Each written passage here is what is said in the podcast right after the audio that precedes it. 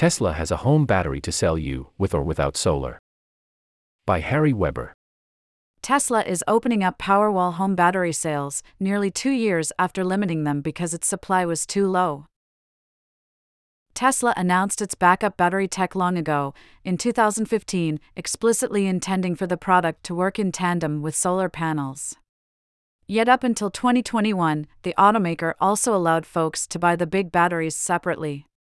Eventually, Elon Musk clarified that supply issues were to blame for the restrictions, but the executive teased in 2022 that ordering a Powerwall by itself should be possible by the end of the year.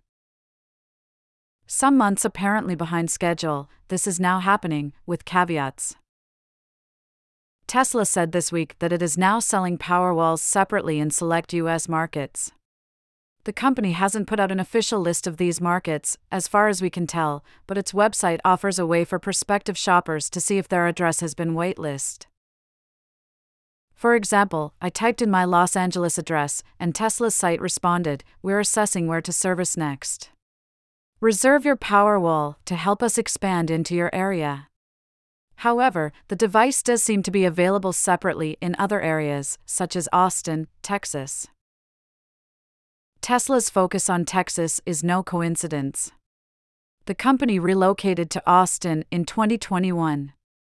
A year later, Tesla launched its invite only electric plan in parts of Texas where retail choice is available, including Houston and Dallas.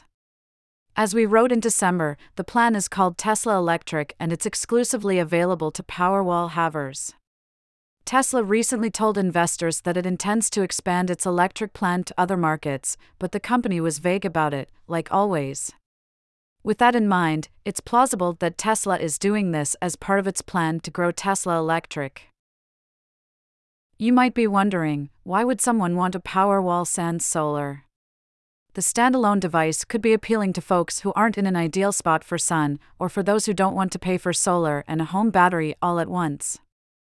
As we observed at CES 2023, lots of companies seem to believe that demand for backup batteries and generators is on the rise, and surely extreme weather events linked to climate change could be driving interest.